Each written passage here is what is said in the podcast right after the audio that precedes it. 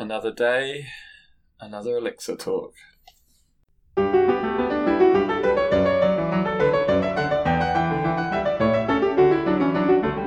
Hello and welcome to Elixir Talk, the podcast where we discuss your questions. We mostly don't discuss your questions anymore.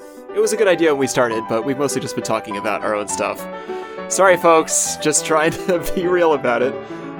That being said, we're happy to be here with this airplane that I can't edit out in post production, so we'll just kind of join with it. My name is Desmond Bowie, coming to you live from Venice Beach, California. I'm here with Chris Bell, coming to you from New York City. Hello, Desmond. Hello, hello. I love that intro. Very different, very unique. Thanks, Chris. We try to mix it up from time to time. It's, uh, one of your many talents. Well, it's it's one thing to say you want to mix it up, and then the mic starts rolling, and then you're like, uh, uh, uh. you did a good job of carrying that one through, though. So, uh, and you're right. We don't talk about people's questions. Um, mostly, let's address that. I th- I would say that's mostly because we have lots of things that we want to talk about, and but we do feel like the questions are super valuable. So we love hearing from you. So please keep sending in things. Um, we had a question five days ago, which is more less of a question and more of just a statement about um, they liked our episode on Ecto and they really liked the pattern of creating embedded schemas. Um, and then they pointed us to a great library which is called Params, uh, Hmm. which is kind of interesting. Um, and then someone built on top of it and implemented Pharams. There's also So- better params. It's basically that. So we'll link to that in the show notes and link to the uh, to the GitHub thing here. But thank you, Akoutmos, uh, doing that wrong. Almost certainly doing that wrong, but thank you for submitting, and we do love hearing from you. So please keep it up. so wait, so what do we use these? What do we use these libraries for? Params and pharams and. Um, so they're about um, basically doing incoming param validation um, for uh, mapping to your schema, um, and then mapping to change set validations. So um, they basically that's that's basically what this params library does. Um, and it just makes sure that the, the request payload coming in matches the defined schema um, in terms of required and optional types. So this is interesting because we do something like this at work. We we do this sort of thing at work where we take incoming params and we immediately pass them to validators to make sure that the required params are there, that ordering is specified properly, that um, duplicate keys are not in there. And by duplicate keys, I mean sometimes we have a player ID and an external player ID. You're allowed to pass in one but not both. And we have a couple cases of those one but not both uh, situations, so we can specify those in our validators.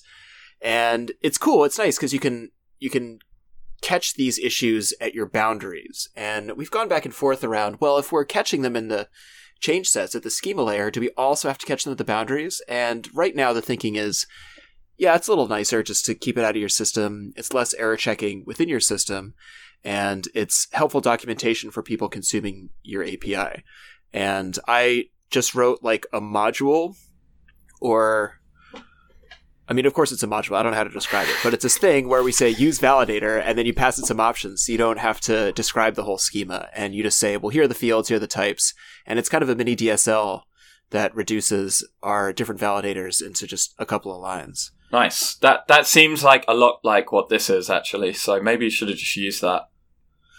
Maybe, maybe. I guess the lesson is look around before you roll your own. Yep, definitely. But um, so why do you like doing that at the edges of your system and not letting your change sets handle it?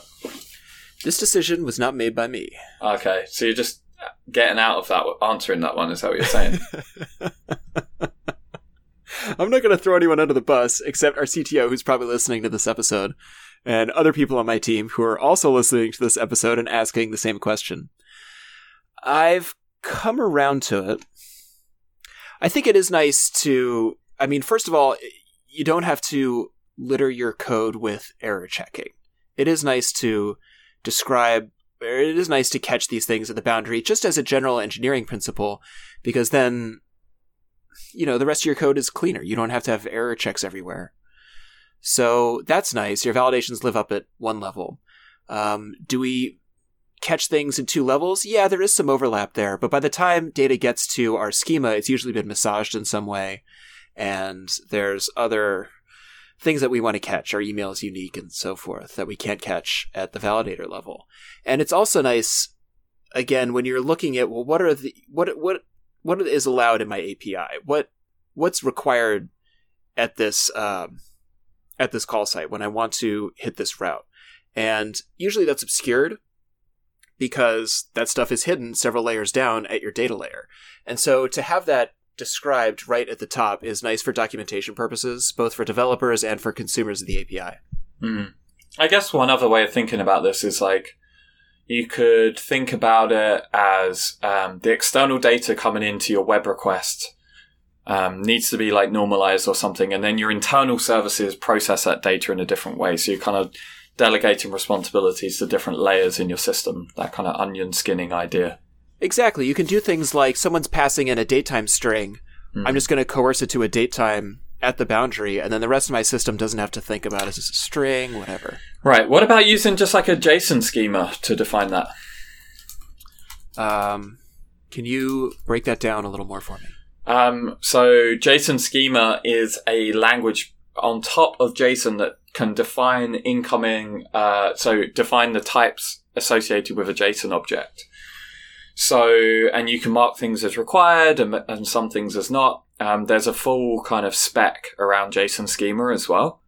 Um, and it seems pretty powerful to do something like this. You could basically describe all of your, especially if you're doing like an API, it's like the incoming body is most likely going to be a JSON payload. So your, yeah. your type's are always going to match like a JSON payload. Um, and then you could use a JSON schema to validate the params coming in um, from the outside world, treat it as like that's everything to do with web, um, and then go from there. I think that could work for the basic case of our required params there, are optional params. Well, uh, filter out non-optional, non-required params, whatever. But it doesn't give you such things as like have we specified legal keys for ordering results inserted at, updated at, published at, that sort mm. of thing. I mean, you could probably do that through checking like all kinds of params at the top, but I see where you're coming from. Yeah, once you get outside of those basic use cases, which it sounds like it's great for, then you're rolling uh, your own custom validators. Hmm. Potentially, that is true. Yeah, and once in a while we need to do something more sophisticated than this basic validator that I wrote. So it's nice to be able to break out of that and just go straight to the metal, as it were. Right. Right, right, right. But then use it wherever you can, and you can probably, I'm guessing, kind of compose these validators or something together.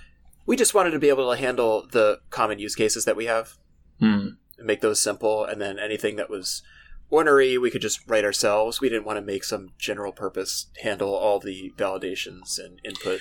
I do quite like this idea though, because it does really hoist it out of like whatever your service layer is, and now that thing doesn't have to concern itself with like are the params coming in from the outside world the the ones that I was expecting? You know. Mm-hmm. Yeah, it's like the old Rails uh, strong parameters. Yeah, right, right, right.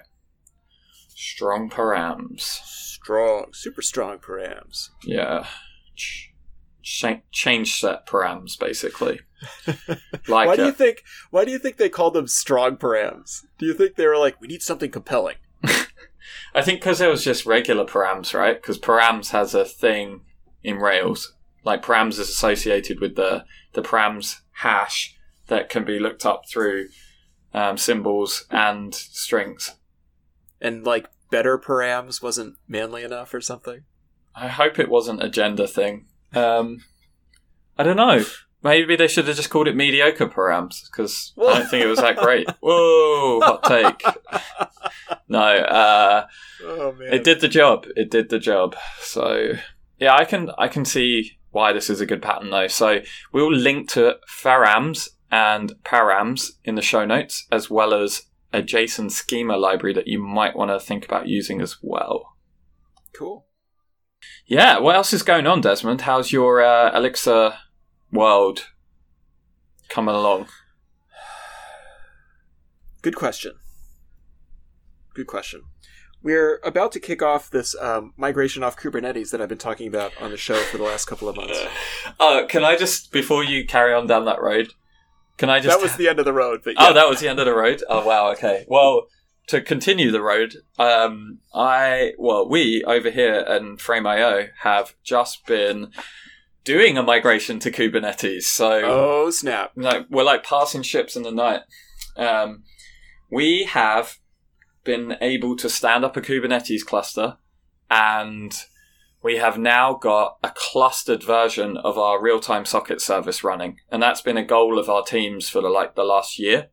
Um, it was something that we weren't easily able to do uh, via ECS for various limitations with that uh, containerization platform. Um, but with Kubernetes, we basically um, we were able to get it up and running through tons and tons of boilerplate, obviously because Kubernetes is there's a lot. But anyway, that aside, Tell me about it. um, that aside, we dropped in libcluster, put the Kubernetes adapter on it, and boom, everything just worked. So Bob's your uncle. yeah. Well, I feel like we continuously shout out to Bitwalker, but serious shout out to Bitwalker on this one. Thanks, It- Paul. Yeah, no, libcluster is great. Um, the fact that it just worked out of the box and everything just started clustering, and that was that. So, yeah. Do you want to speak to our listeners a little bit about what libcluster is? sure. Um, so, libcluster is basically a uh, it's a library for connecting your nodes together. So, forming cluster of clusters of Erlang nodes. Um, it basically gives you different choices of strategies in which to do that. So, the ones that come out of the box, um, they have a Kubernetes version of this, uh, a Kubernetes strategy.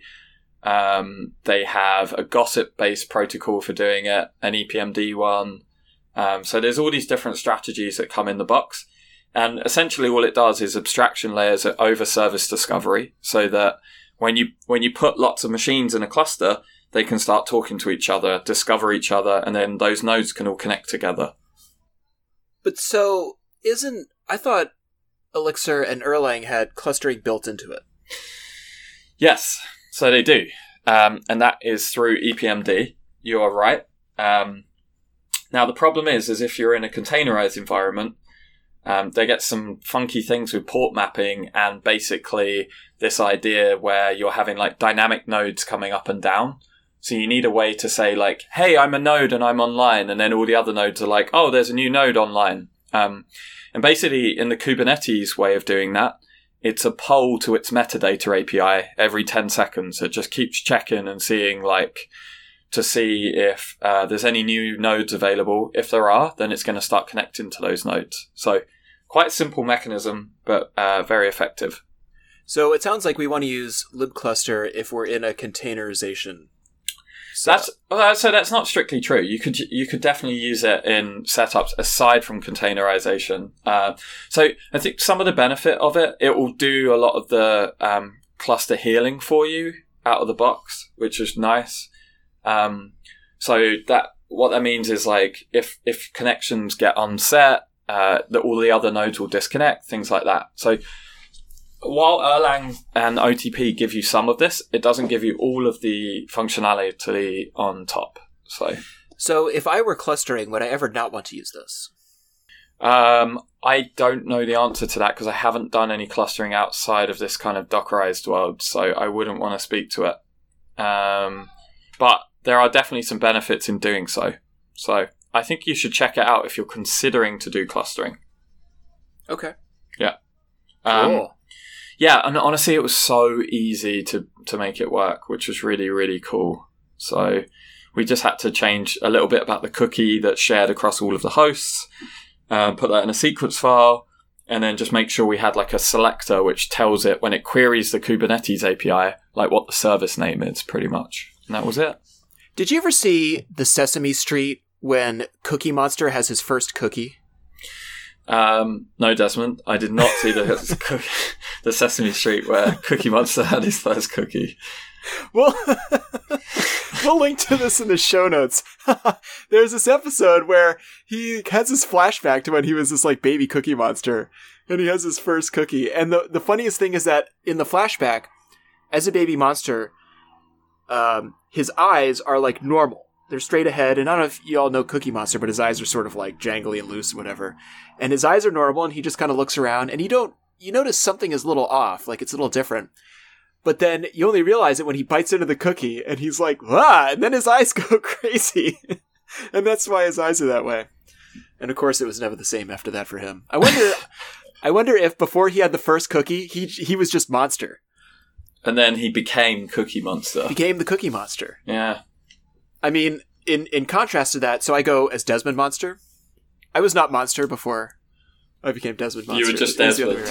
Although, interestingly, Desmond uh, is an Irish name, which literally means from South Munster, which is a, a county in Ireland. So you're from South Munster, Monster. Yeah, Nice. Great. yeah, that's that's that's what it is. There we go. So, how's your migration off of Kubernetes going? Well, it hasn't started yet. Uh, Uh. I said we're about to do it. It's going to kick off uh, the next sprint. So we'll have a lot of exciting stuff to talk about once that's gone down. I know that you've all been with us through our research journey and me complaining a lot about our setup. So things are finally about to happen. Don't worry, it's all going to pay off. I still think you're wrong. I think Kubernetes is great from what I've seen so far. I don't know. Seems great. But well, you know, that's just like your opinion, man. I know. Well, I'm sure once we're actually running this thing in anger. So like right now we're only running it um we're running it in dev and then we're setting up a um kind of like a shadow production cluster that doesn't have any data on it right now, but um just to see how this thing's going to perform. And then we'll start moving services over one by one once we've proved out this model. Um and yeah. What's your timeline for that migration? Um, probably over the next few weeks, actually, just the first service, um, and then closely monitor it. Um, make sure that we haven't regressed in any of our performance metrics. Uh, make sure our AWS bill hasn't gone up, and then evaluate it as a team to see if that's like exactly what we want. Um, and then we've got to do some ops training for everyone to actually be able to support this thing in the wild. So, Oh You know, like any migration, there are many steps. So we are at the beginning of our journey. Well, we should circle up. I mean, I'm sure we'll be talking about this for a while, but we should circle up and have a thing in a couple of weeks, couple of months to see how it's going and how our different uh, paths have worked out for us. It's kind of ridiculous that we're doing, uh, yeah, both. So there we go. Well, but it's cool because, you know, now we can argue about something instead of always being like, yeah, yeah, yeah. That's true. That's a very good point. I think we're. So we got some feedback from someone once that was like, you guys agree too much, and it's more interesting when there's different opinions. And I think we've taken that maybe a little too far or a little too close to heart. I mean, I think you want different different points of view, and you know, it's good to have a discussion on these things. But you don't you don't have to have that. No, I don't think we have to have that at all. I think, uh, I think it's, you know, sometimes we share the same opinions because we've seen similar things as well. That's not always a bad thing. So, No. yes. Cool. Yeah. So I have a question for you. For me, For you. How long this is not the question. How long have you been working with Elixir? Oh, I guess it's over three years now. So, after three years, how does it feel? I have this weird thing where, so I like f- I've been writing a lot of JavaScript. By the way, I think I've said this on like basically every podcast for the last few Right, months, right. but I've really been writing a lot of JavaScript um, just to help out the team at times. But every time I dip my toe back into the Elixir world to either review some code, help someone else out, or like maybe do a small patch myself, I am reminded of what a, a great language it is to write, and I still feel that day in day out. I've like that's weird. I, I mean, I definitely had that with Ruby for a really long time, but now with Elixir, I yeah, I dip back in and I'm like, this is just such a nice language to write every day. Is it the ergonomics? Is it functional programming? I think a lot of it is to do with functional programming, but then I think a lot of the the language itself um, kind of makes me feel like that as well. I think there's just some nice kind of patterns in the language, and I think some nice idioms that we've adopted that just make it really nice to work with. You know, mm-hmm. so yeah, that's how I feel about it. Still, I'm still as enamored as I was three years ago. Actually, perhaps more so because I've actually seen it be proved. You know, like Yeah. when we started this, like.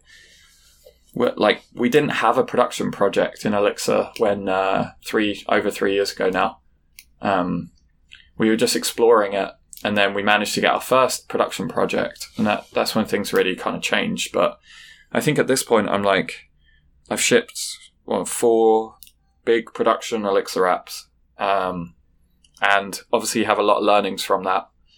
But I, I feel really confident in our technology choices at this point, um, and that's a good thing. As like as someone who leads an engineering team, like having confidence in the thing you've picked and feeling pretty good at night about the thing that you've picked and not being woken up all the time through alarms and whatnot. Um, yeah, it's it's a good feeling. Mm-hmm. Yeah. Cool. Yeah, and that, by the way, I I would just say like I am obviously insanely biased and uh and I'm a huge evangelist for this language, but like the rest of my team who have adopted Elixir as well, I would say feel the same. They like writing it. They like no one has said like, "Oh, I hate doing this," or like have got, has got really like, "Oh, this bit's really crappy." I'm sure there are definitely some edges we run into, but um, yeah, I think the sentiment throughout the team is just like they enjoy they enjoy doing this day to day. That that's a good thing. Yeah, I mean, I think that I, the day to day experience is what matters a lot to me. Um, just in general, like little things are very important to me because most of life is like these little moments. Like you live life kind of moment by moment, as opposed to uh, going from major event to major event. I mean, those are cool, but they're sort of few and far between. And ordinary life is where it happens. And so I think ordinary life should be interesting and fun and pleasant. And I organize a lot of my personal life around that principle. But that's something that I like about the Elixir ecosystem. And yeah, like just little things are pleasant. Uh, small stuff is nice. It's not that, oh, well, once we get this whole system up and running, then it's stable, or then it's fast, or then it's whatever. It's just every step along the way is cool. And so you're enjoying the journey and you're not sort of waiting for some big payoff at the end. Right. No, definitely.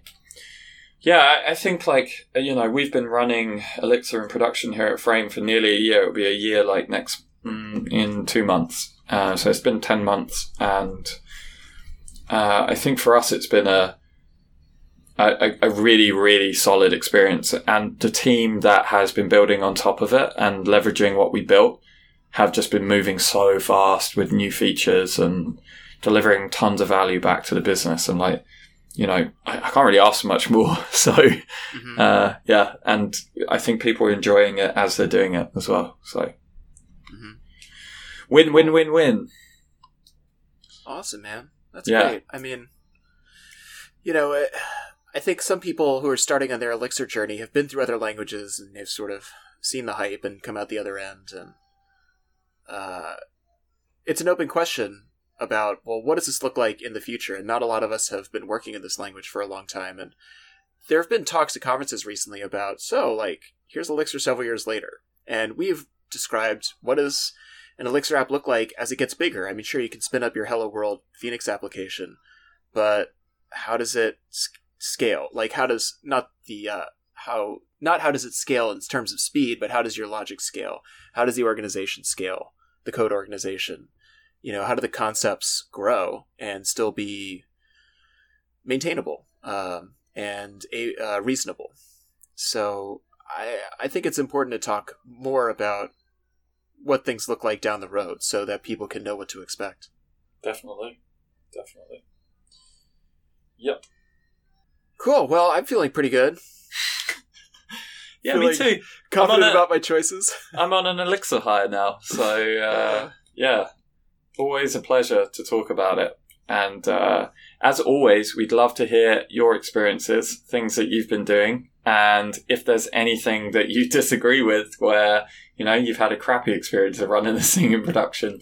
I'm guessing not if you're listening to this podcast, but uh, alas, would be good to hear from you regardless. So it's always good to hear from you. Definitely. So, thank you so much for listening. As always, um, you can catch our show notes on the episode page for wherever you get this podcast. Um, and we would love if you could rate our show and spread it to all your friends as well. Um, if you want to get in touch with us, you can reach out at elixirtalk.com or you can send in a question via our GitHub page, which is github.com slash elixirtalk slash elixirtalk, or you can find us on Twitter, which is twitter.com slash elixirtalk as well. Sweet. Yeah, well, uh, we'll see you next time, and uh, keep elixiring. Keep, keep elixiring. Yes, keep elixiring. I love the way you forgot. you sort of gave me a look, like, uh, is it time to do it? Yeah, okay. That was funny.